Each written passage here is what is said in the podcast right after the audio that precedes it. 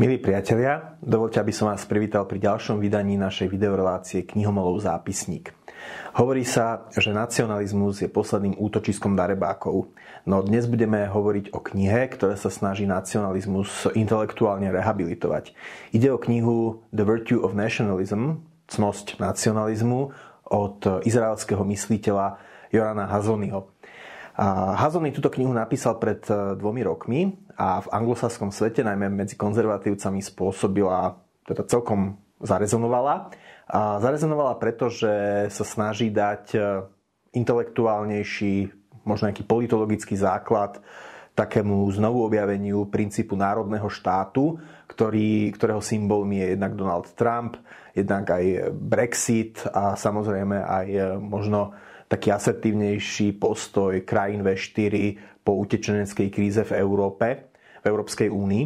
A Joram Hazony ako izraelský mysliteľ samozrejme sa hrdo hlási nielen k vlastenectvu, ale aj k nacionalizmu. Nie v zmysle teda nacionalizmu ako nejakého šovinizmu, ale nacionali- to slovo nacionalizmus chápe v takom neutrálnom duchu ako nejaká prízma alebo pohľad na svet z perspektívy národných štátov a, a suverénnych národov. E, národ opäť chápe nie v takom tom občianskom zmysle alebo politickom zmysle, ale práve chápe ho v takom tom herderovskom zmysle ako spoločenstvo ľudí, ktorí zdieľajú rovnaký jazyk, zdieľajú rovnakú kultúru a majú za sebou nejakú spoločnú, spoločnú historickú skúsenosť a pociťujú k sebe vzájomnú lojalitu.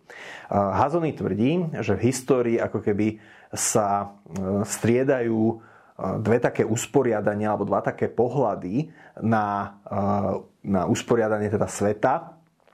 Jeden pohľad nazýva veľmi nahrubo pohľadom imperiálnym, ktorý, eh, ktorý nejakým spôsobom eh, stopuje späť eh, k stredovekej idei Svetej rímskej ríše. Chápe túto ideu ako typickú pre stredoveký katolicizmus. Je to teda idea akéhosi univerzálneho impéria, ktorý pod sebou v mene nejakej univerzálnej myšlienky spája príslušníkov rôznych národov.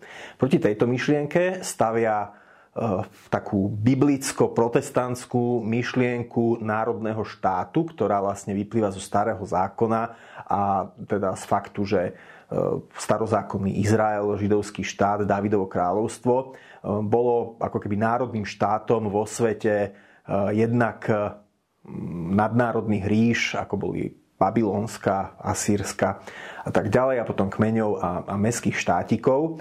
No a samozrejme, že toto, to stotožnenie týchto dvoch, týchto dvoch eh, pohľadov, teda imperiálneho a národného nie je to stotoženie s protestantizmom a katolicizmom nie je samozrejme um, úplne pevné, je to len taký ako keby myšlienkový koncept, pretože existujú samozrejme aj katolíckí nacionalisti a protestantskí imperialisti. Ale hovorí, že teda pre stredoveku, stredoveký katolicizmus bol typicky ten, ten, ten, tá myšlienka univerzalistickej ríše a zase pre protestantizmus v rámci jeho návratu k Biblie bol typický taký ten model národného štátu, zvrchovaného národného štátu, ako ho nachádzame v prípade Dávidovho kráľovstva v Biblii ako určitý, určitý teda plán ako usporadovať vzťahy protestantských krajín v období po reformácii. No a on vlastne hovorí, že aj po sekularizácii sveta tieto dva názory nejakým spôsobom spolu súťažia. Teda e, ten názor, ktorý sa snaží svet vidieť e, ako mm, svet zvrchovaných národných štátov, ktoré, kde jednotlivé národy si kráčajú vlastnou cestou, versus nejaké univerzalistické impérium, ktoré môže mať podobu e, nejakého kantovského, osvieteneckého väčšného mieru alebo nejakého liberálneho impéria v podobe Európskej únie alebo amerického Pax Americana alebo nejakého liberálneho modelu nadnárodných organizácií. No a on je voči tomuto druhému modelu kritický. Najskôr sa snaží uh, nejakým spôsobom uh, vystúpiť proti tomu, že nacionalizmus je historicky zdiskreditovaný alebo čiastočne zdiskreditovaný svetovými vojnami a argumentuje, že nie, pozor, tie vojny, prvá a druhá svetová vojna neboli uh, vojnami v mene nacionalizmu a národnej veľkosti, ale boli skôr imperialistickými vojnami. A samozrejme, že dá sa o tom veľmi polemizovať, ale hovorí, že napríklad teda Tretia ríša, že bola zase pokusom Nemcov a nacistov ako keby potlačiť nacionalizmy európskych krajín a vybudovať pod nemeckým vedením nejakú, nejakú vlastnú ríšu, ktorá s tými partikulárnymi nacionalistami a Kleinstaaterei, malými štátmi skoncuje. No a veľmi sa obracia aj proti Európskej únii, ktorú kritizuje, ale teda ehm, nechcem, nechcem o všetkom, ehm, o čom Hazony píše, hovoriť v tejto relácii alebo v tejto videorecenzii Um, mnohé tie veci, mnohé tézy boli kritizované aj v recenziách, ktoré vyšli v anglosaských médiách po publikovaní tejto knihy. Ale v čom tú knihu považujem za zaujímavú, je jeho argument, ktorý hovorí, že v prospech teda uh, rozdelenia sveta na národné štáty uh, hovorí vlastne taká tá myšlienka, že každý národ je jedinečný a unikátny a ak, si, a ak je mu umožnené ísť si vlastnou cestou, ten národ môže skúšať ako keby rôzne veci, e, rôzne aj systémy vlády, podľa toho, aký mu najlepšie vyhovuje. A týmto empirickým testovaním, z tohto empirického testovania tých čiastkových národov ako keby profituje celé ľudstvo, pretože ostatné národy e, môžu od tých úspešných tie ich prístupy napodobňovať, kopírovať ich a snažiť sa ich zapojiť do svojho fungovania, kdežto keby existovala jedna nejaká svetová federácia pod vedením jednej svetovej vlády, tak takáto, takéto empirické testovanie alebo takýto, takýto, takéto národné kráčanie systému pokusu a omylu by takýmto spôsobom prebiehať nemohlo. Čiže on vlastne hovorí, že ten nacionalista netúži nevyhnutne dobývať cudzie vlasti, to by z neho robilo práve naopak imperialistu, ale že ten nacionalista si uvedomuje, že tak jeho národ je jedinečný a má ho rád, lebo je to jeho národ, ale rovnako si uvedomuje, že nie všetky nie celý, celé bohatstvo ľudskej skúsenosti je prístupné len jednému národu. Že ako keby tá bohatosť ľudskej skúsenosti vždy nejaká jej časť je prístupná aj iným národom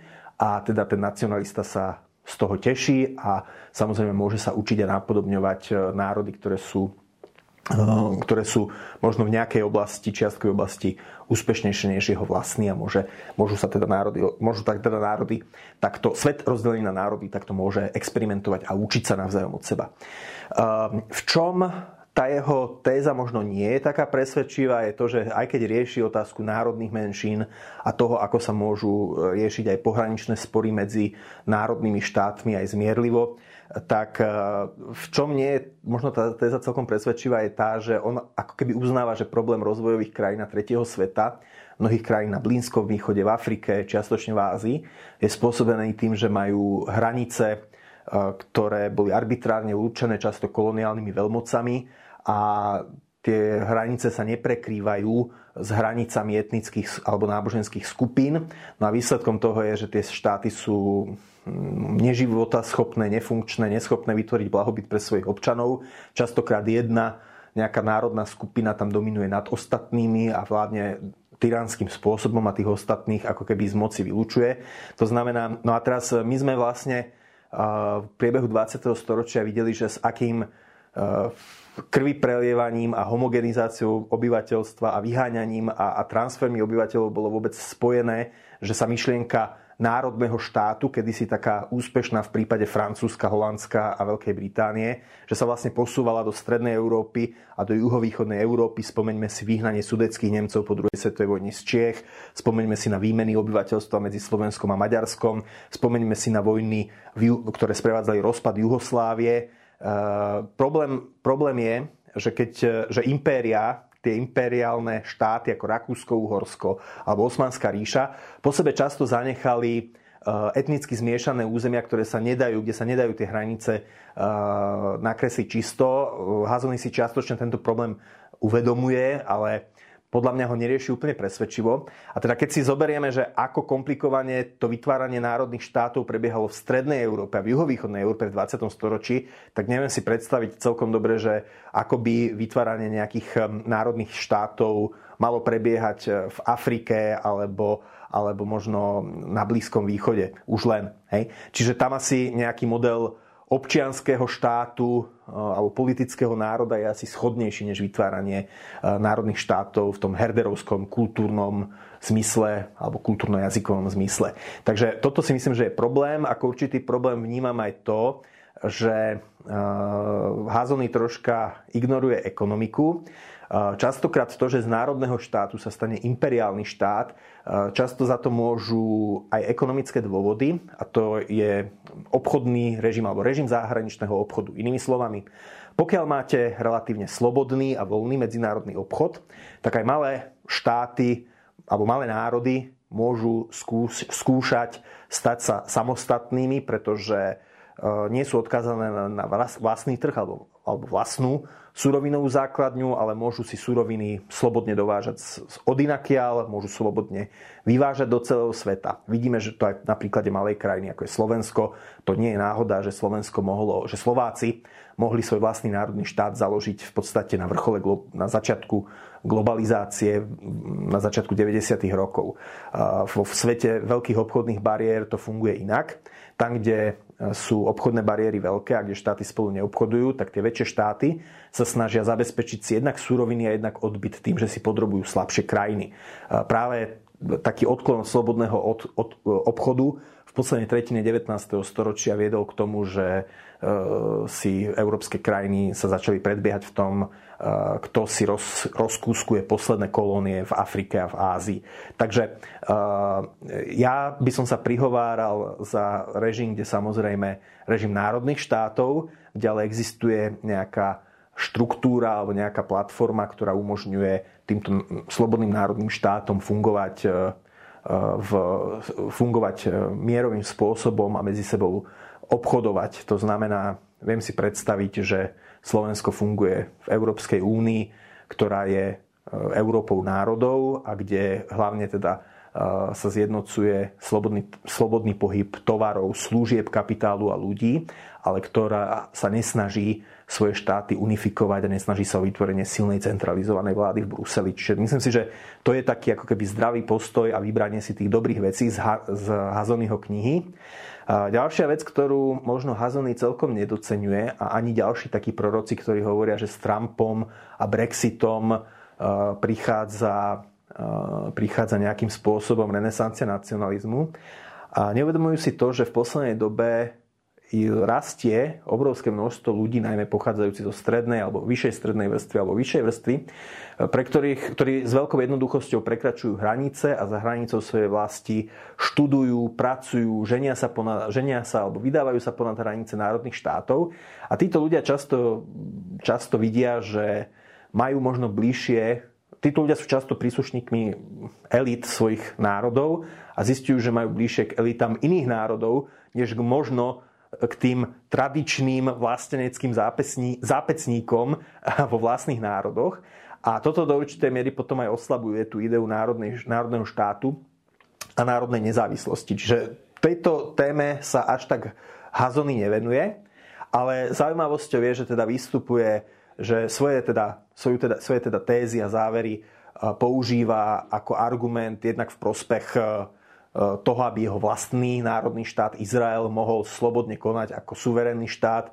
Jednak e, obhajuje Brexit a Britániu a jej nárok fungovať samostatne a obhajuje aj krajiny, vyslovne obhajuje aj krajiny V4 e, v, v rámci nejakého prerozdeľovania utečencov alebo nejakého nátlaku v Bruseli, z Bruselu, aby tieto krajiny strednej a východnej Európy mohli spoločne si kráčať vlastnou cestou a neboli nútené fungovať v nejakom unifikovanom režime. Takže myslím si, že je to kniha, ktorá prináša zaujímavé momenty, The Virtue of Nationalism od Hazonyho, ale nepresvedčila ma úplne. Je to v každom prípade taká zaujímavá kniha v tom, že po dlhom rade kníh, ktoré úplne nacionalizmus, nie ako šovinizmus, ale nacionalizmus ako proste uh, uhol pohľadu, ktorý sa na svet pozerá cez prízmu existencie národov a národných štátov, že vlastne je to uh, kniha intelektuála ktorý sa snaží na tomto e, systéme a spôsobe usporiadania sveta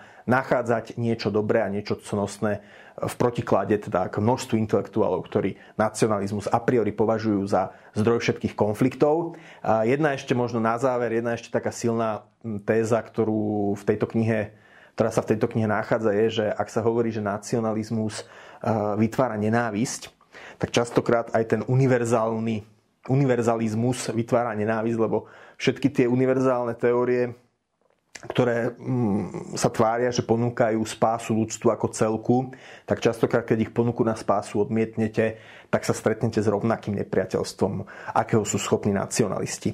Takže je to kniha, v ktorej sú zaujímavé impulzy, ale nepresvedčila ma úplne, úplne, úplne dokonale.